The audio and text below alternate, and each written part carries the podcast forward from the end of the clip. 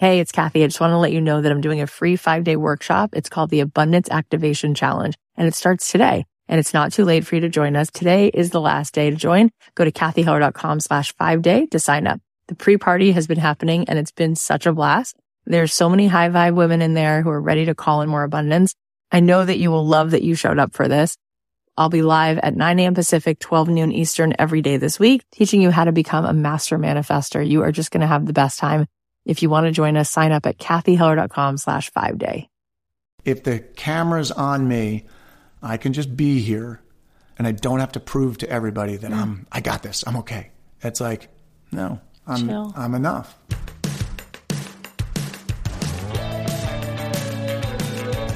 If you're a person who's looking to have more purpose in your life, if you're saying to yourself, I don't want to just go to work, I want to do my life's work, this is the show. This is the show, Don't Keep Your Day Job. How do you figure out how to take your passion and turn it into a profit?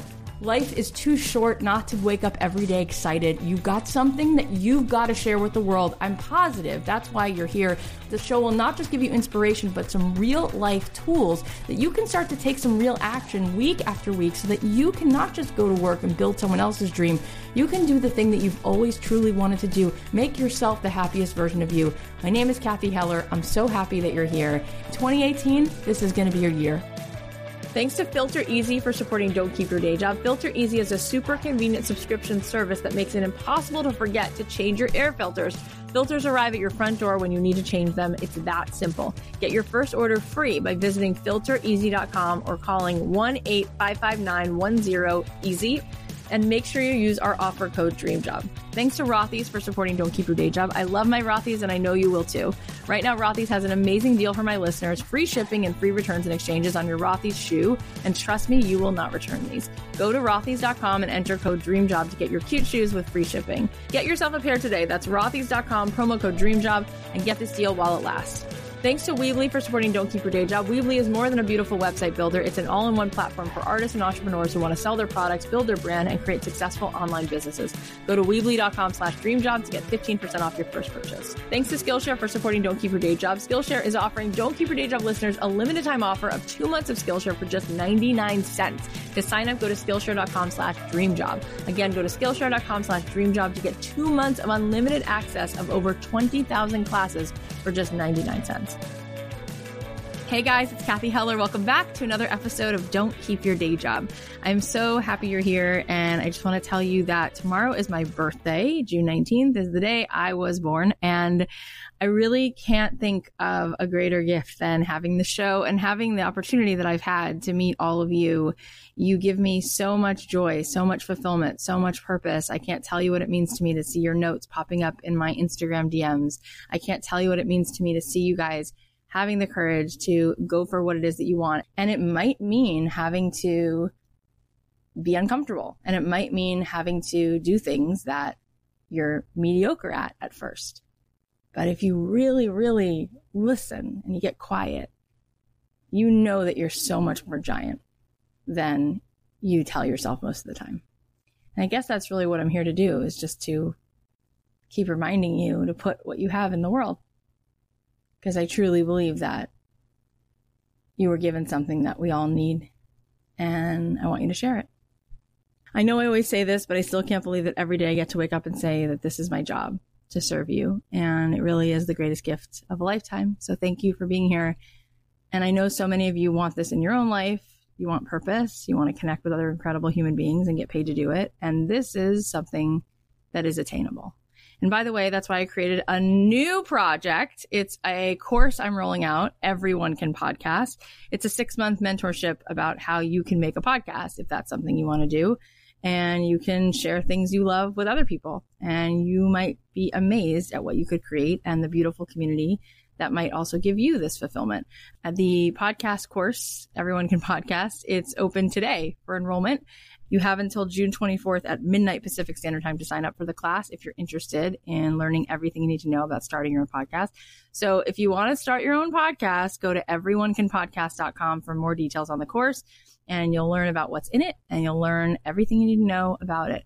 Plus, we have a little bonus for anyone who signs up early, so make sure you don't miss out on that. So yeah, I'm super excited. If you've ever had this thing like, I, I want to start a podcast or I have something interesting I think I want to share, or somebody been telling me I should start a podcast. Well, this is the course. I'm going to share with you every single thing I know about starting a successful podcast. How did I start a podcast with zero audience, with no email list, with no famous last name, with no sponsors, with no anything? How did I start a podcast and then be able to be in the top 10 and how was I able to be featured by iTunes and how have I gotten so many successful guests on the show and how do I interview people who are not in the same city and how do I know how to do whatever it is that I'm doing. I'm going to share with you whatever I know and I'm going to help you by the end of the 6 months have your own podcast up and running. To get more information, go to everyonecanpodcast.com. Enrollment will be open until midnight, June 24th if this is something that you wanted to do, this is the program. You know, if anyone can help you get out of your own way and inspire you to push past anything that is in the way, um, I will help you with that. But I will also give you the step by step tools you need to start recording the show. And it's going to be amazing. And the world truly does need what you have to say. And you'll be amazed at how you will find a tribe of people who really care about what you have to say. So I just told you tomorrow is my birthday. And to celebrate, I'm going to be giving away two $75 gift cards to my favorite store, which is Anthropologie. So if you follow me on Instagram at Cathy.Heller, you're going to see my post about how you can be entered to win this raffle I'm doing on two gift cards, uh, $75 each. So go to Instagram, follow me at Cathy.Heller, C-A-T-H-Y dot H-E-L-L-E-R. And I will be celebrating my birthday with all of you, thanking you for your support. And I'll be giving away two gift cards to my favorite store. They are not a sponsor of ours. I'd love them to be. I don't even know if they sponsor podcasts, but I'm just loving that store. So I'm just giving away those two gift cards because I want to give those cards to you.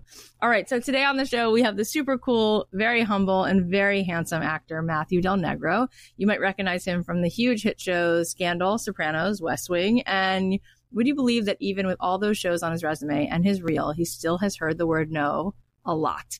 Um, he talks about rejection and he talks about it on his podcast, which is called 10,000 No's. While he had so many no's in his life, he kept putting one foot in front of the other, taking a step. And he, he's a person who shows us that when you keep going for it, and you do the work, other opportunities will come.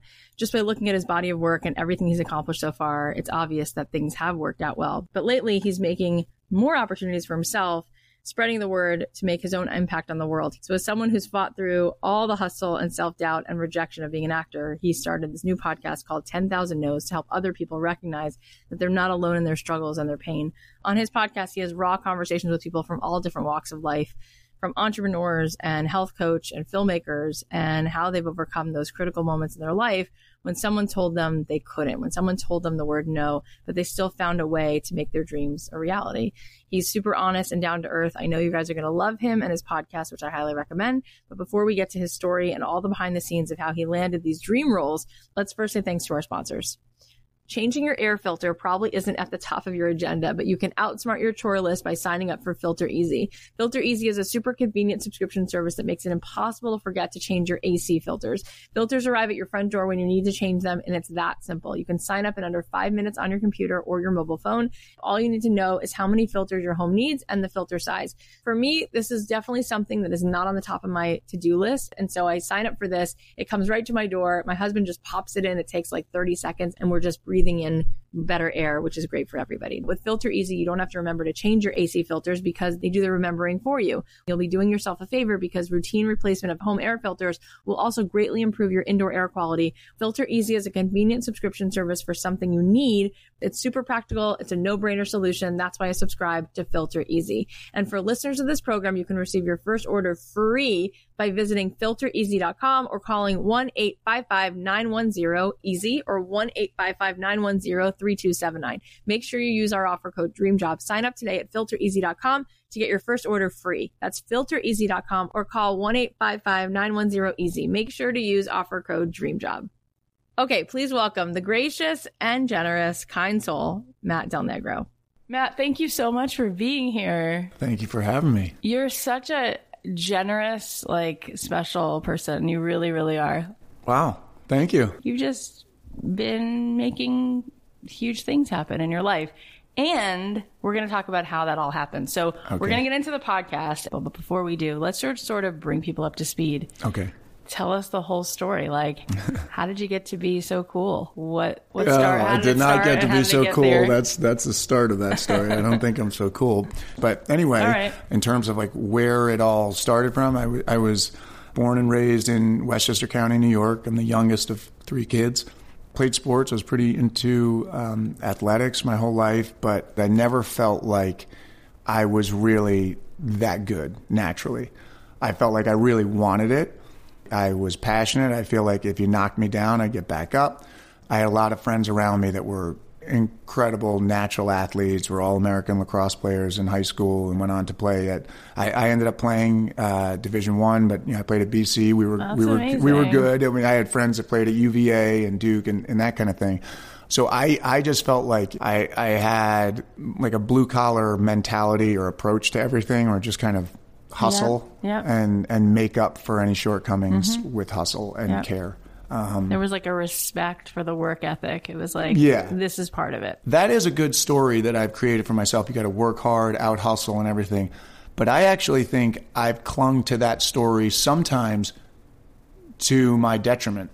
That like there's there's some belief in me that like if it's not really hard, it's you know anything worthwhile is going to be really hard. I almost go too far in that direction. I, I always think that your greatest strengths are also your you know your biggest assets or your biggest liabilities, and and that that kind of resilience that I think I have, I'd like to say I have, comes from I think the kind of that immigrant background of my grandparents, there's a certain workmanship that I think is really comes in handy and has served me.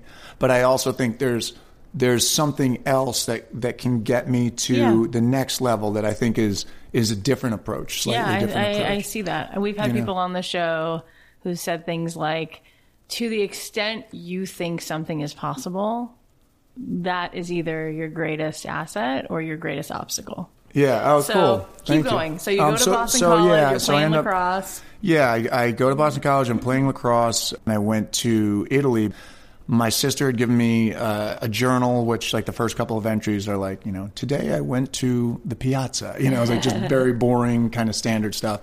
And and I had been going out with someone uh, from BC who was studying in Florence. And long story short, we broke up over there, and I kind of like, I ended up going to the journal to like I just it, puked yeah. out a bunch of unsettled thoughts and Yeah. everything of like what am I doing? What path am I on? What am I, you know I felt like I had created almost like created a persona at BC that was like it, it was me but it wasn't fully me. I remember in that journal was are like the first seeds of me saying huh maybe I want to write. Maybe I want to be an actor. Like like really out of nowhere. Like it was a really definitive turn. And then once uh, but I think I was so scared of it too. I was excited but also scared. Yeah. Ended up going home and that fall I played fall ball at BC because I just like I fell back into the rut. It's like I had this awakening and then I was like no no no I'm just going to keep going. And it was the end of fall ball running around the field at the end of a practice and I remember distinctly having this thought like "Ah, I just wish I just roll my ankle. And I was like this is crazy. You don't want to be doing this. You're not on scholarship. Like you should stop. Oh but I'm not because I have it ingrained in myself that I'm not a quitter and all that stuff. That that's hard to do. Ended up going in the coach and I said I'm done.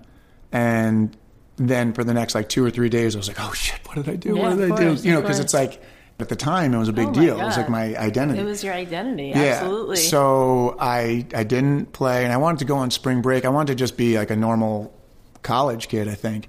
And I ended up my roommate and I. He had never done a play. We both went out and auditioned for plays. A, a month later, I went out for something and I got the lead. I mean, now when I say I got the lead, it was it wasn't even on a stage. It was in a lecture hall at BC, and it was like two nights of performance. So it was you know Fine. very small. Yeah. wasn't even It's in the theater respectable, program though, because you wanted to get in there and you, so you did it. It literally, like my dad says, he, you know, my parents came up to see it. My dad said he was in the audience and, and he was like, oh my God, is my son going to like completely embarrass himself here? And, and I got up and I was totally into it. I love the people. I literally did that two night performance and I just told everybody I'm going to be an actor. And they're like, what? And I was like, I'm going to be an actor. Oh my God. It's such a cool story. It's really like just that alone would make like an amazing movie, by the way. I just Oh. think it'd be such a, cause I feel like it's so slice of life.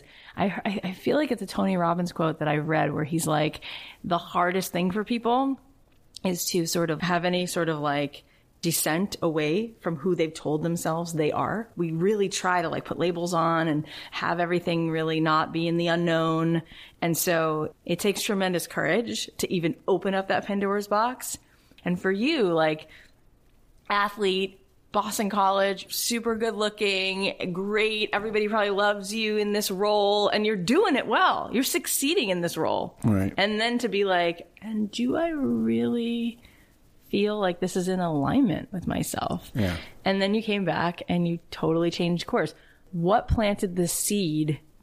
Where was that seed planted? Did you go to some show when you Well, were no, you know or- that's that's the thing that I, I'll say. I didn't realize it at the time, but when I look back, so I grew up playing. You know, while I played sports, I also I played a little piano, I played a little guitar, and would sing. Not great, kind of a hack, but I can sing a little bit, and I can you know self accompany. So fun. Then there was also a youth group in my town, and this guy Pat Collins, who's a great guy. He's an actor. He did this youth group when I was like ninth grade. He was a successful actor. Did, you know, did a lot of TV, did a lot of commercials, a lot of voiceovers, and and he was a really big influence on me because he was like this. Had a great family, Yeah. really cool guy, and like you got to go discuss stuff that was going on, you know, as teenagers or whatever. So yeah, it was really it was really cool. So if you think about it, it's like that guy was an actor. That's what he did. I, you know, thought he was pretty cool. It's not that crazy. Yeah, but I didn't yeah. put that together at the time. I never thought like, oh, I'm going to be an actor. I mean, when I was a kid, I didn't even I didn't even think of the that actors were Yeah. people. I was so out of the loop. It was never something that was like even on my radar. Right. And we talk about on the show a lot how I feel like the the opposite of depression is purpose. And I think so many times people are feeling so down because they don't really like what they're doing. And sometimes it's because the thing they really want to do, it was never modeled for them. They didn't even think it was like a possibility. Or since they were eight, they were told like, no, you're good at this. People sort of like put themselves in these boxes and they don't necessarily like let themselves sort of explore this thing that's in the blind spot. Yeah. That's just like sort of piquing their curiosity. And so I think what you did is something that I would encourage people listening to do. It's like, try stuff, you know, like you auditioned for the show and then Yeah. you were like, I am so alive right now. Thank God I did it. Yeah, no, but, it but nothing sense. was telling me to do it. If anything, it was like everything was telling me not Right, to do because it. it's like, everything has to be congruent. I have to do everything that's Yeah. like sort of in line with this one sliver of myself. yeah. I can't wait to hear more of this story, but before we go on, I want to say a quick thanks to one of our sponsors. Why does style have to mean zero comfort? Are you sick of blisters and sore feet from wearing heels all day? Well, let me tell you about Rothy's. These Rothy's are so adorable. I have these like color block Rothy's and everyone keeps asking me about them. And I say to them, oh my gosh, not only are they cute and comfortable, but they're made from recycled plastic bottles. People are like, what? I'm like, yo, seriously. Rothy's is the everyday flat for life on the go. It's stylish, classic, comfortable, and comes in three fashionable styles the flat, the point, and the loafer. And a major added bonus, they're machine washable because let's face it, your feet sweat. I love my Rothy's and I know you will too. Right now, Rothy's has an amazing deal for my listeners. You can get free shipping and free returns and exchanges on your Rothy's shoe.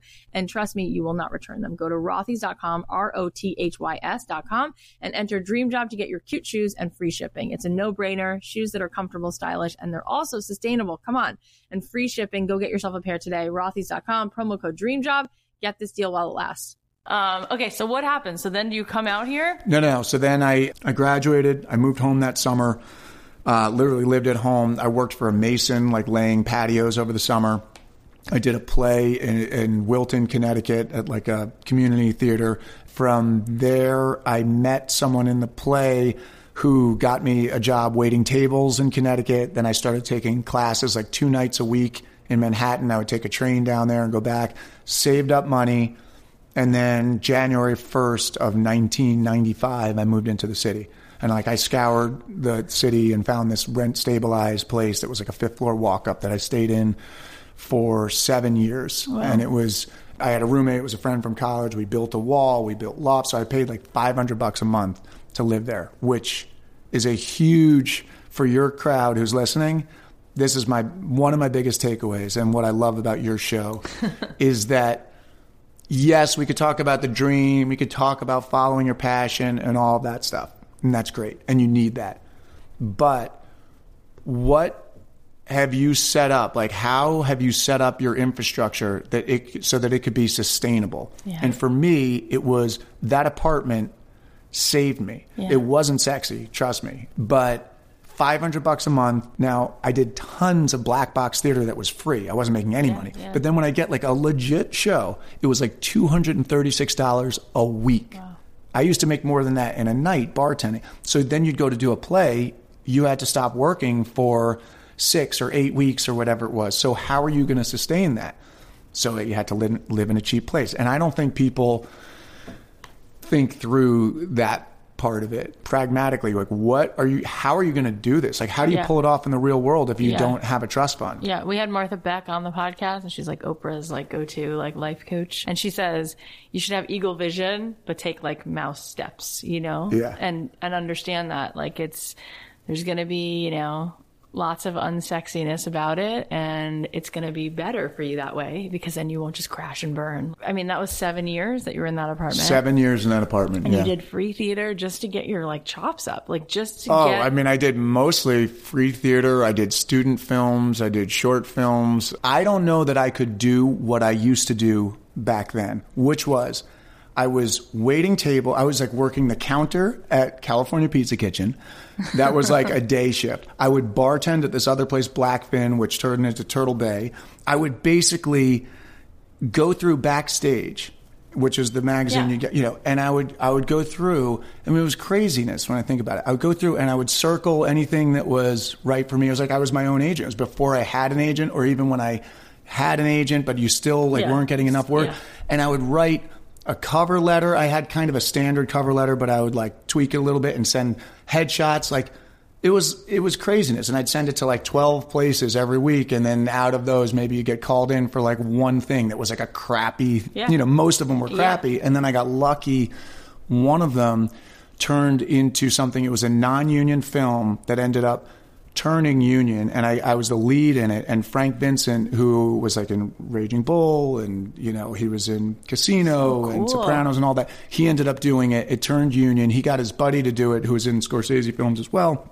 And all of a sudden i was going to boston. It was called the north end and i was shooting this this film that was like i don't know six weeks or it was like four weeks and then we came we went back and it ended up going to toronto or to montreal film festival boston film festival. Got it got reviewed in variety and all of that stuff and it, it, it wasn't like it didn't make my career but it was one of those things where i was like oh this is a pretty cool project.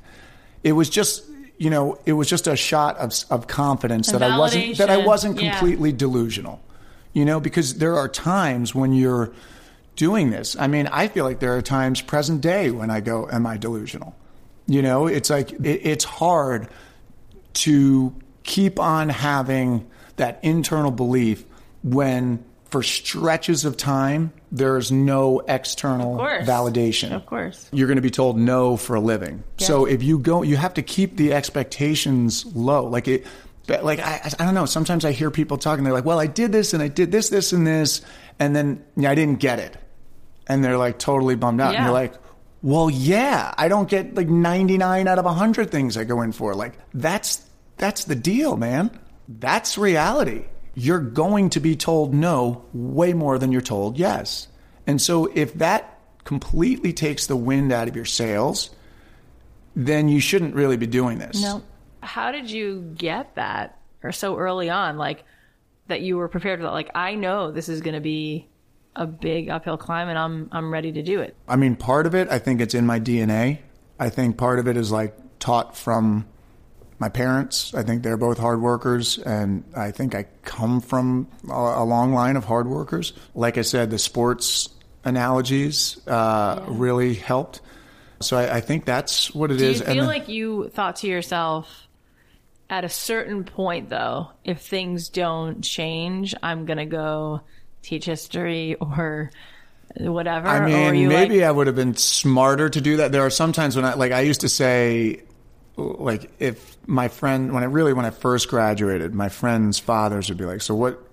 What are you doing? Like, what's your backup plan?" And I'd be like, "I don't have a backup plan. If I had a backup plan, that would mean I think I'm not going to make it." Yeah.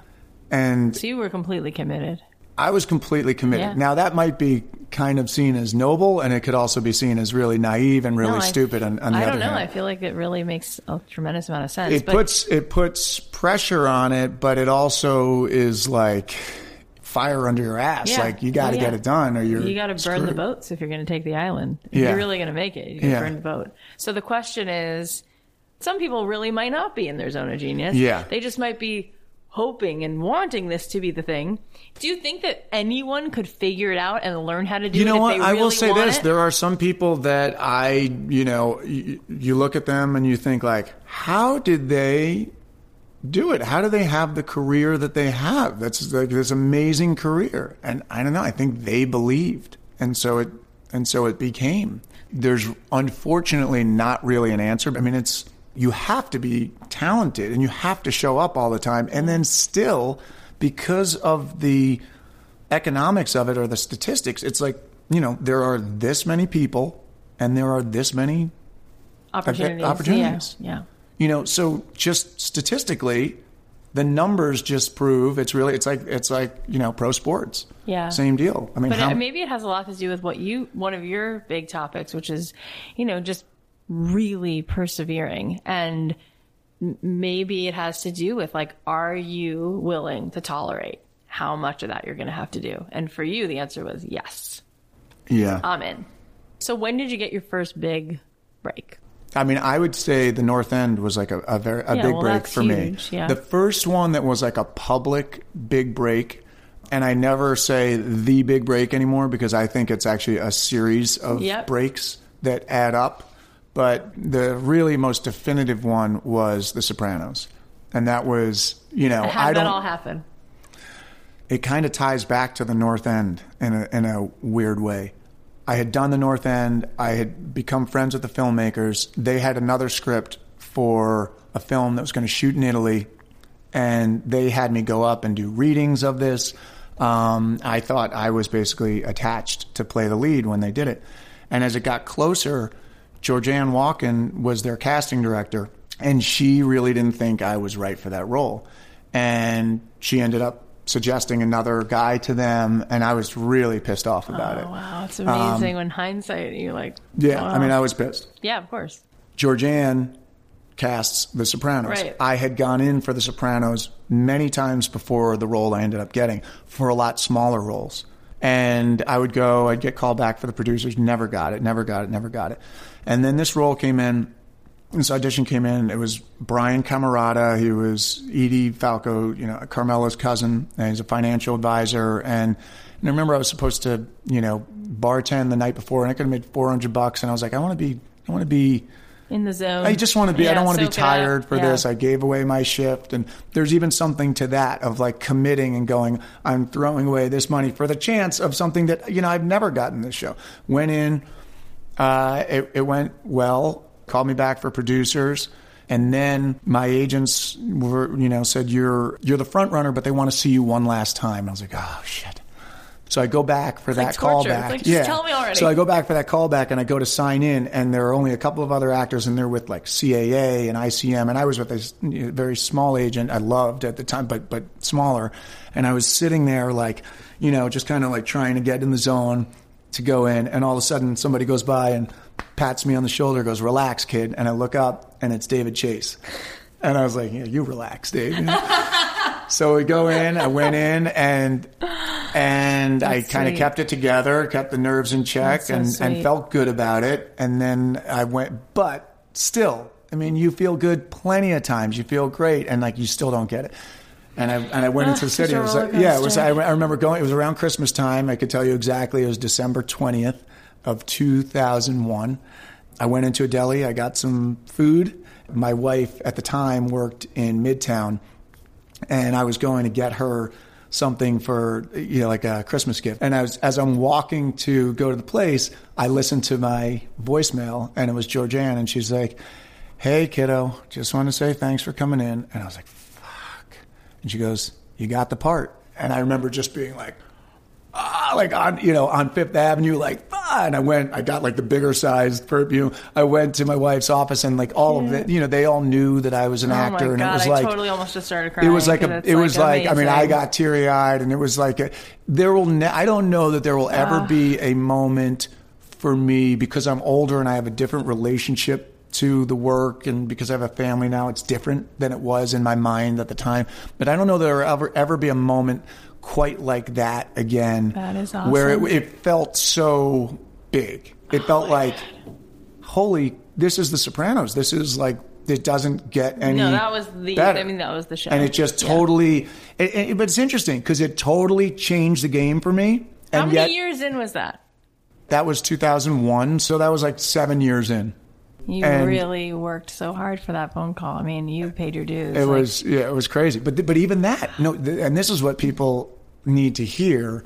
So you think like, oh This God, it. this is it. Like I imagined, I was like, I was like, you know, I'm going to be on Letterman and the couch. Like there's going to be huge movies coming. I, I shot that. I came out to L.A. for pilot season, and it was like the Jenna Fischer thing. I got nothing. I had meetings with everybody. Everybody was like, "We love you. Oh, can you sign it?" I mean, it was like I was like, "Okay, where's my show?" And I got nothing. And I rifled through a lot of money, went back, tail between the legs. It mm. wasn't like I was paid that much on Sopranos. I went back and I was bartending after that for like Ooh, that's hard. Yeah. That's really hard. for like another not even just a little period of time, like another year or two. wow. So, you know, and then I came I got West Wing out here, which was 2005. In between that there were there were things. But like so it's not like it's just like that's the great movie moment. The real life version is like, yeah, that happens, and then you're gonna slogging it out again, and then boom, you get another, you know, and then what happens, I think, is that over time, when you start to do that more and more, you get a faith, so that when when you're looking into the abyss, you just kind of go, yep, been here before, gonna stay loose, and the next and the next thing comes, and then it comes. But you got to be, you know, you got to be like up at the plate to, you know, take a swing. You can't, you know, so you, you can't be one or the other. If you're too conservative and you're too defensive, Yeah. yes, you can sustain it, but you're not taking the swings that are going to make those big leaps. But if you just make big leaps all over the place and you don't think about the day to day, then you're going to most likely flame out unless you get really, really, really lucky. I mean, it's so inspiring to hear a person who you're on The Sopranos and the whole world is watching, and it's the sexiest, fanciest, most it thing. And then you're bartending and you have the humility to go to work and ask somebody what kind of drink they want. That is huge. Most people cannot do that. Yeah. I feel like in the moment, it must have been like, oof, this is Oh, hard. it's hurt, man. I mean, look, there's a reason I created a podcast called 10,000 No's. I have been, part of my French, kicked in the balls a lot. And so th- that podcast is my way of taking the bane of my existence mm-hmm. and instead of acting like it didn't exist, pulling it front and center and going, hey, this is what it is. And it's not just me. I'm talking to someone who climbed Mount Everest. I'm talking to someone who is a Ironman tri- world champion triathlete, a woman who coaches other Olympians. I'm talking to entrepreneurs that make hundreds of millions of dollars. They've all done it. It's Right. it's the recurring theme. Right. Sometimes actors feel sorry for ourselves, like, oh, we got you you do know hear it like that because like, because I do. oh, Even my parents would be like, "Oh, it's you know, it's a tough business," and I bought into that. And it's like, well, you know what? I chose it, you know, and it is a tough business. But every business, So if you want to get to the top, Oh, if you're an entrepreneur, I mean. That's basically what actors are. They're entrepreneurs. You are. You know, just you happen Yeah. to be your own product, but you're, you know, the marketplace doesn't want you. How do you keep the lights on until they do want you? Or how do you change your product slightly so that, you know, right and it's like and if you're gonna have to work hard at anything whether it's real estate or being a teacher or being good at owning a hardware store you may as well do the thing you love I mean, I, there was no other reason to put up Yeah, with right. what you have to put up with if you don't actually love it. I had a particularly good experience uh, on this show that I just shot on Amazon. It's Goliath with Billy Bob Thornton, and my god I think it's a really cool show. it's the way they worked was very collaborative. It was it was very loose, just worked very much the way I like to work, and and it was yeah, it's like going to work is, is a joy. Getting to the position where you get to go, to, go work to, work is the hard yeah. part. So before we get to a couple more questions, let's take a quick ad break. Thanks to Weebly for supporting Don't Keep Your Day Job. Weebly is the easiest way to create an incredible looking website. Its e-commerce platform has the tools you need to sell products, create marketing campaigns, tell your brand story, and more. And because Weebly's mission is to help turn people's great ideas into successful online businesses, they built an incredible support team with no scripts, no robots, just a friendly human who can help you do what needs doing. So if you've got a product or idea you want to share with the world, check out Weebly. Have your online store up and running in a matter of hours. And because you listen to this podcast, you can visit Weebly.com slash dreamjob and get 15% off your first order. That's weebly.com slash dreamjob.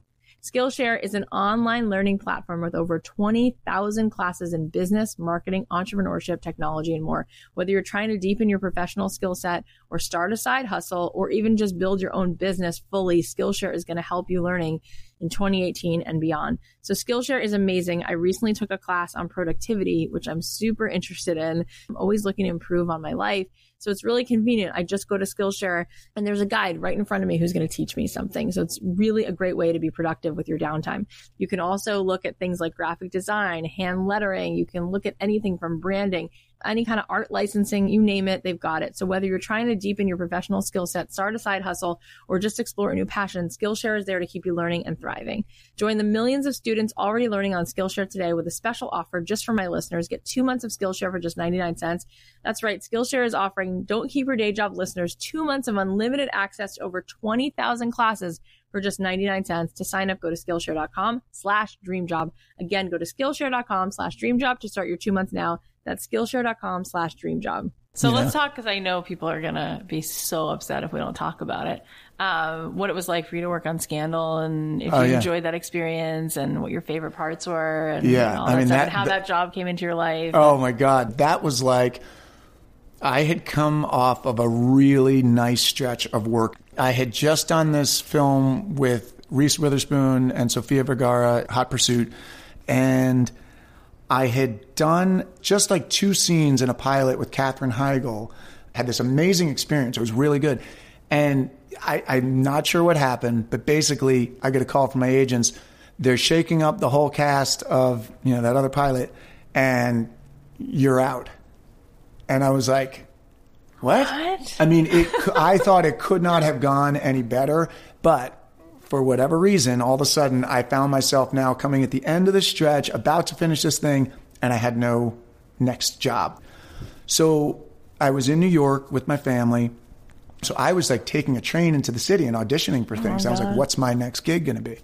And I really was going, holy crap, like, what's next? I have no idea. And I literally got a call on the beach and they said, Scandal wants to offer you this role. And I don't get a ton of offers. I get right. them time to time, that's but amazing. and I really didn't know Scandal at all. It was a huge show. I had no idea. And I was like, "Oh, cool. That's that's Shonda Rhimes, right? She does Grey's Anatomy. That that's how naive. I was just so dumb." And they're like, yeah, I'm like, I think that's kind of like a, a pretty big hit for them. And like, you know, I came to find out how huge of a hit oh it is. God. So anyway, I said, what's, you know, they said it's just recurring. I didn't know how long it was going to be. And I said, what's the role? And they said, they're very under wraps about it. They're not even telling us they're going to send you the material. So I go, okay. So cool. I go, cool. Well, just send it to me. So we get the kids off the beach. We go, we shower, we get in the car, and we, and all of a sudden it's like ding on my phone. And so I have my wife. I'm like, oh, just open that and read the sides. And it's like I'm driving and the kids are in the back and it's she's like, you know, interior hotel bar night, you know. Cyrus orders a drink, you know, like Michael, Cyrus, Michael. Now I don't know who any of the characters are. I don't know what Cyrus means. And it just it goes Cyrus, Michael, Cyrus and I go, "Oh fuck." And she goes, "What?" And I go, I have a feeling I know where this is going. And she's like, what? And then she goes, smash cut to hotel room, you know, night. Like they're like making out. And I was like, yep. I'm like, I knew that was coming. So I'm like, wow, I get cast as a gay male prostitute. And I remember I called, oh I called God. my reps back and they said, well, what do you think? Is it risque? And I said, absolutely, man. I'm, I'm an actor and I'm going in for all of these like, you know, cops and lawyers and doctors. And thousands of people, thousands of guys that look like me, do the same thing. We, could all do this. I said, but you know, a, a, lot of people, not everybody, but a lot of people, I don't think would have the balls to go there for this role. It was pretty risque. And literally four days later, I was back on the East Coast. I was at the Four Seasons in Westlake Village waxed chest and arms, like with oh Jeff Perry, God. like in front of. I was like in my skivvies, like nice to meet all of you. Okay, this is crazy.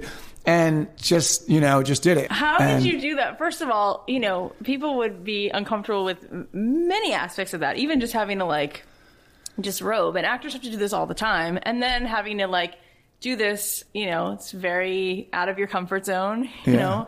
And then on top of that, you have lights on you and all these people you admire and respect whose approval you want. And they're watching you from like three feet away. Like, yeah. I don't know how you. I mean, that's what you're trained to do. But it's kind of like crazy. it's kind of like when people ask, and it, you know, people say like, "How do you memorize your lines?" You're like, "Well, first of all, it's not about memorizing lines, but I'll always say, What do you do? And they say, I'm a lawyer. I'm like, Well, how do you litigate in the court? That seems really hard to me. They're like, Well, that's what I do. But that's like, you know, that's where training comes that's in. That's amazing. where all of this comes in. And I think it's just it's a it's a character yeah. now now those actions of like you know i'm there with jeff and i'm shirtless and all this stuff that wasn't so easy but it's like that's again that's the gig and like so what do you find in your scene partner that you you know how do you connect with them and then i feel like the writers really yeah, played to what we did incredible though when you go back and think about how convincing well you know what you, you know what so i was really i was really happy about and i don't know if shonda had this if this was already in the mix but my my kind of game plan with that was the first episode, you see me with him. I hit on him at a bar. We go upstairs, all this stuff, and then you see me pay Portia de Rossi or, or get paid by her, and you realize I'm getting dirt on him. I'm being paid to get yeah, dirt yeah, yeah. on him. So my thought was, okay, I am not going to play this with a twirled mustache where I seem like this evil, conniving guy. Yeah. I am going to connect with this person in the most vulnerable, open way I can. And then the writers are either going to decide that I'm I'm the most incredible spy in the world or I'm falling for this guy. And that's what oh, they ended up doing. So and they ended up doing that yeah. throughout the whole thing where we end up getting married and then it kind of changed. But it but what was cool about that was the fans are so rabid and oh love that show God. so never, much. I've never seen anything like it. They they really responded like the the um, there was a beautifully written episode where we get married in the yeah. White House and there's a whole thing about like I was disowned by my parents and and you realize this guy that they originally set out to be this like when Michael came on the scene you're like oh he's you know he's this prostitute. He's doing this. He's getting his MBA. He's all put together. He's wearing a nice suit. And by the time you get there, you realize he's this like broken, unraveled yeah. mess of a guy. Yeah. And I thought that was really interesting what they did with that character. It you know? really is. and people so really in the community, I feel like really responded to like a lot of people on Twitter and yeah. all that said to me like that that felt like my story and thank you for telling it and I was like oh wow you know I'm not curing cancer here as an actor, but that's pretty cool that people yeah. are seeing something that I've done and feeling more understood. So it made me realize their plight more than I probably did before. And I also, hopefully, I think I brought an aspect of myself to that, which is like, you know, the whole thing of facade versus inner reality, which is what we talked about you know, at BC. There's this, I mean, it's, it's not that much different. Yeah. Identity, what it looks like from the outside, what's really the, the truth on the inside. And did you have a little bit of your own personal, like, there's still part of me that's like this jock from BC, and some people I know are gonna watch this, and I'm gonna feel a little bit uncomfortable. Or were you like, I'm good, it's cool. I don't care what people think. No, definitely there's. Because I, I can imagine that it'd be a little bit like that's a little. Well, there are times when I'm like at you know my kids drop off at school, or I meet someone. They're like, "Oh, I know you." I'm like, "Oh, what do you know oh, from?" God. They're like, "Scandal," and you're like, "Okay, so you've seen me do some things." You know, like, all right, let's go. You know, Um, I mean, there's a funny, funny story about that. With last summer, as I had been kind of prepping the podcast, but couldn't pull the trigger because I was just too afraid, mm-hmm. to be mm-hmm. quite honest. I was in Italy with my my whole family, and I was on a walk with my brother and my sister, and and I'm like talking about the podcast. I want to do it, but blah blah blah blah blah. My brother's like, "Well, what's the deal? Like, just why why are you not doing it? Just do it." And I was like, "Ah." You know, I kind of feel like I'm a little scared to really just like put myself out there and put my voice. And he's like, you made out with a dude in front of millions of people. Like you're scared to do a podcast? And I was like, it's different. That's a character that I'm playing. And there's there's a right. there's a writer who created this world yeah, and I'm yeah, interpreting. Yeah. Right. I said the podcast is me putting myself out there as yeah. me. Same with writing. Yeah, it's much more exposed. It's, this is like more, my inner world versus I'm playing this part. But I do think you are also as an as an actor, you are it has to cost you something yeah. for people to respond to it. Yeah. You know, I've never I mean this is kind of again greatest asset, greatest liability. I've never been parked on a show for like 7 years. Um, there's something really nice about that for your family yeah, to you know want yeah. it's it's stability and i've kind of not really had that i've been you know but but i've been able to play these kind of cool roles on really cool shows. Oh, you know, it's like Sopranos. The West Wing was oh, great. United ones. States of Tara, which is a show on Showtime with Toni Collette, was really cool. Scandal was that way. You know, I've been lucky. Yeah, it's incredible. It's kind of fun to see like that you were able to play. This guy It was like a good guy over here. This guy was kind of shady. This guy was really intense. This guy was a, a yeah. little softer. Well, I said it when we first sat down that what comes out of you, you're so sweet, you're so humble, you're so generous. And I feel like you are here for whatever the work needs. It's sort of like, I want to be great and I want to show up for the writer. I want to show up for the director. Yeah. It's like, you know, I think this is what people feel when you walk into a room and what people love about you, but it's very unusual in general with my own friends and people I know in their work, with their songwriting, with their acting, with their screenplays. It's like, no, but I want to do this. It's like, I get that. So do you just want to do that the way you want to do it? Or do you want to tell the story that someone else wants to tell? Um, and I think it's, not necessarily always the case, especially with artists, because it's like, well, here's what I want to paint. But see, here's that's funny you say that because I almost feel like that's built into the art form. If I'm playing this character, it's got to be in service of the character and in service of the writer's vision. As an actor, I'm an interpreter who also can, you know, I can put spin on it, right. but I am really there to serve the greater story.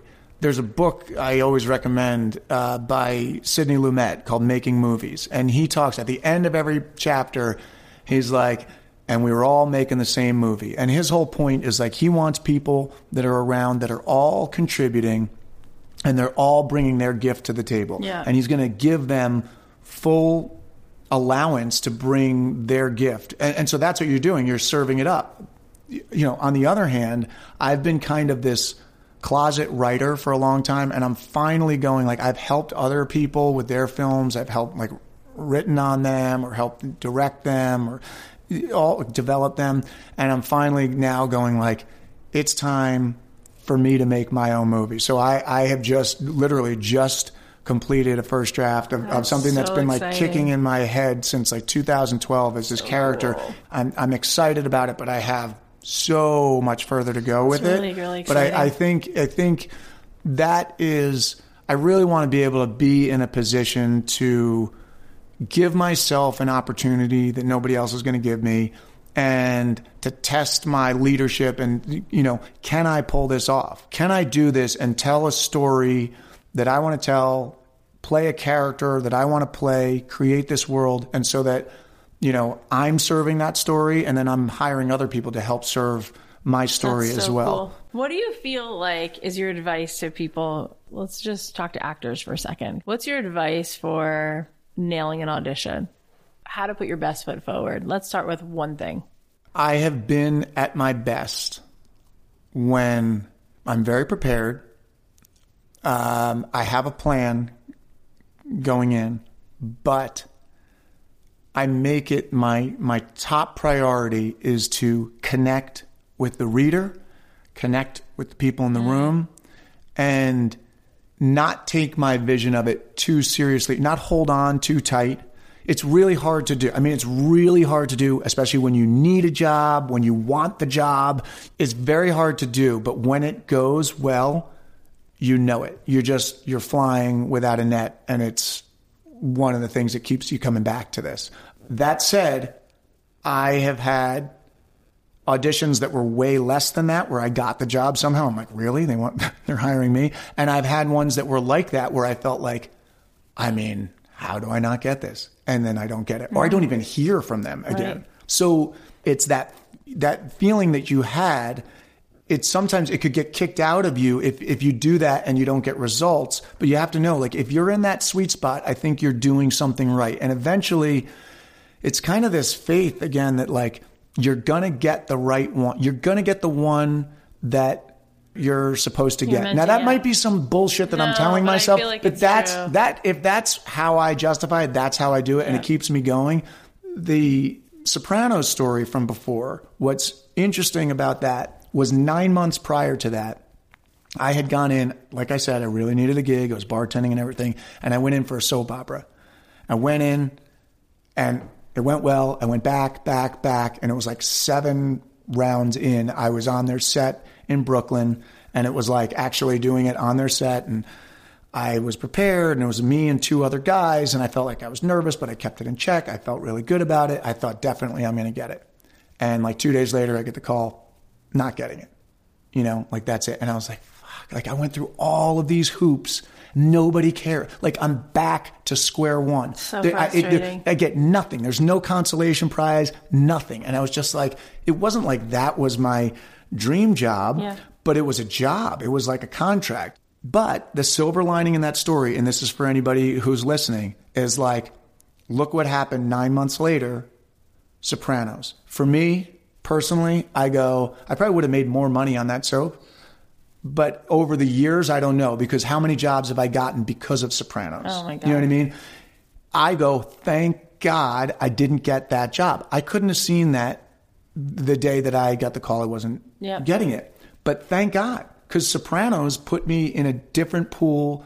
Like when I got West Wing, I was like four episodes into it, and they're like, "What was it like working with Gandolfini?" And you're like, "Oh, you knew that?" And they're like, "Yeah, of course we knew that." Right. And you realize, "Oh, that helped." I worked with Ivan Reitman, and he's like, "All right, Mr. Bada Bing, get over here." And I was like, "Ivan Reitman has seen me work." Like, of course, I, I was like working with him, but I couldn't believe that he actually saw me. But I was like, "Oh yeah, everybody watches Sopranos." So that that show was so much better for me to get, but somebody else might have just folded after Oh, the yeah. the soap thing because it was such a process to get to there, and then it was just like the the you know the floor was pulled out. So, so what do you feel like you do when you feel like then you know you're ready to fold? You just keep going. I think reframe so that it feels like whatever that big setback was was actually just an opportunity to learn mm-hmm. and then take your next step. So let's talk about this podcast. You wanted to start this podcast because you've been saying like you want people to have what? Why do this podcast? Part of it is I am so sick of waiting for other people to hire me before I can actually give of myself Yeah. that I wanted to give myself an opportunity to have an impact or share or whatever on my timetable. Yep. That was part of it. That's great. And then the gist of it was really I know how tough it's been for me. And so I really just want to help other people who are either you know, there are tons of people out there. They're they're at a job that they're not really psyched about. They have this other dream. It's, it's why I like yours so much. They have this other idea or this dream, but they think like I can't do it, or they're too scared, and they won't even take the step. So it's to encourage them, but then it's also the people that did take the step. That's almost like where my it's like people that took the step, they took the leap, they had the balls to leave that job, they did it, they're on the path, and now they're going like, this is a lot tougher than I realized it was going to be.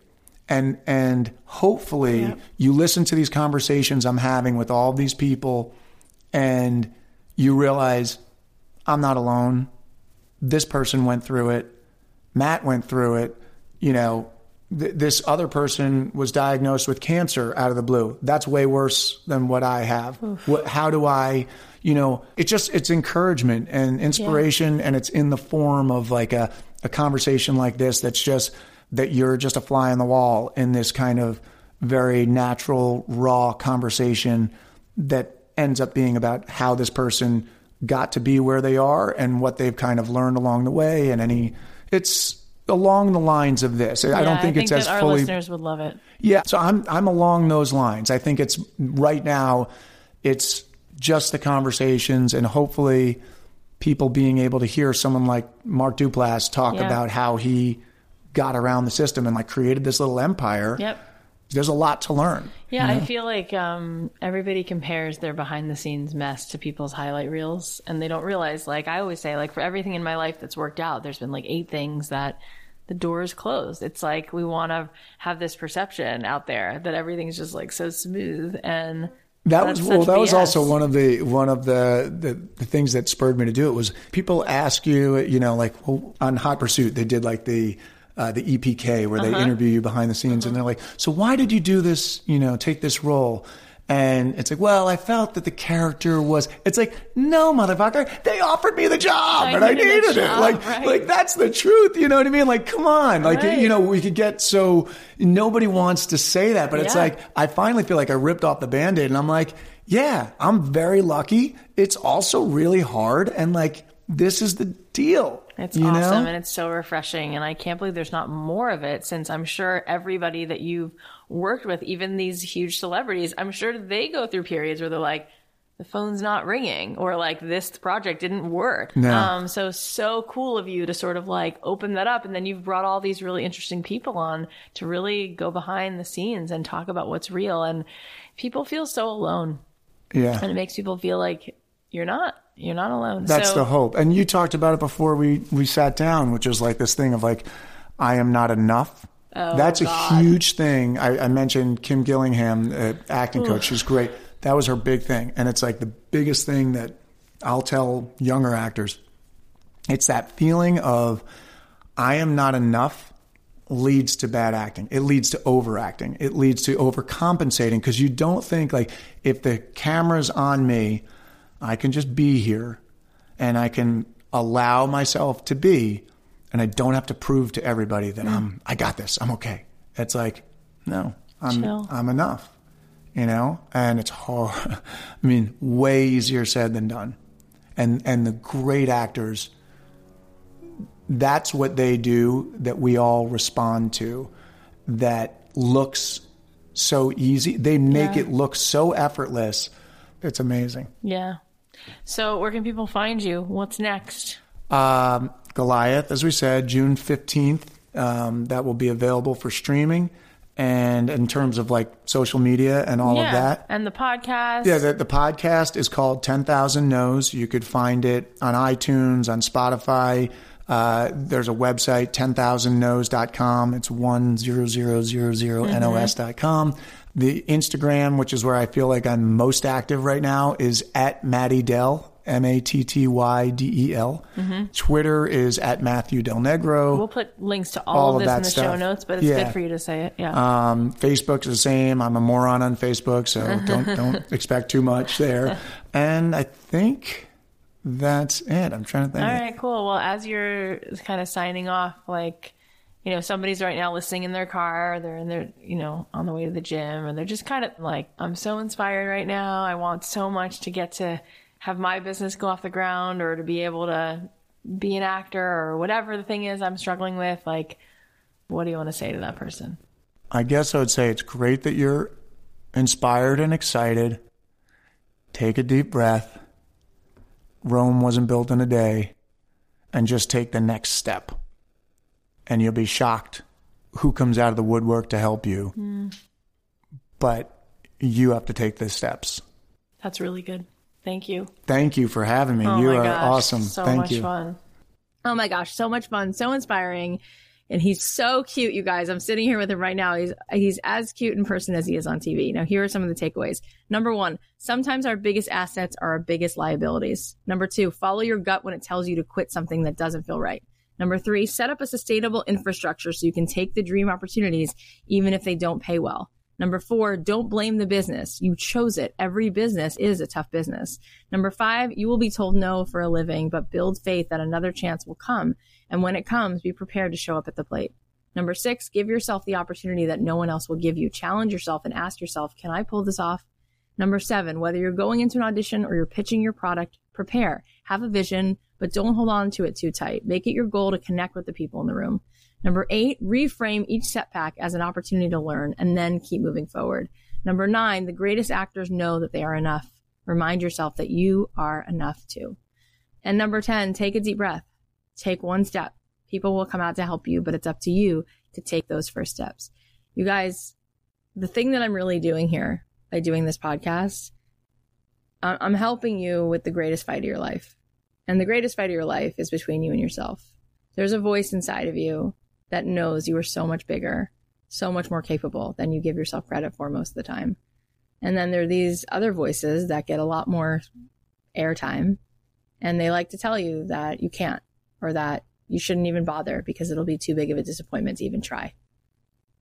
But you know that once in a while you get that click and the clarity hits you like a wave.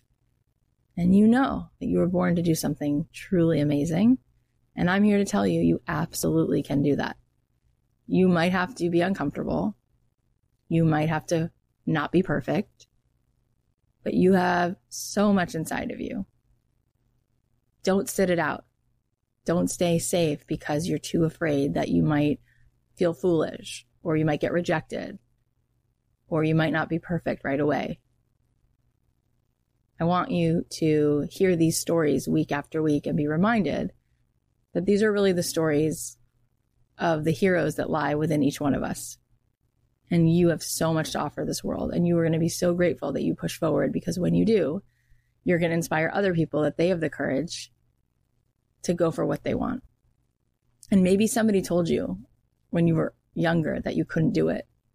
And I know I had those people telling it to me. And you know what? I used to say to myself, oh, I wish they would just tell me again because nothing fuels me more than when someone tells me I can't do something. I'm like, oh yeah?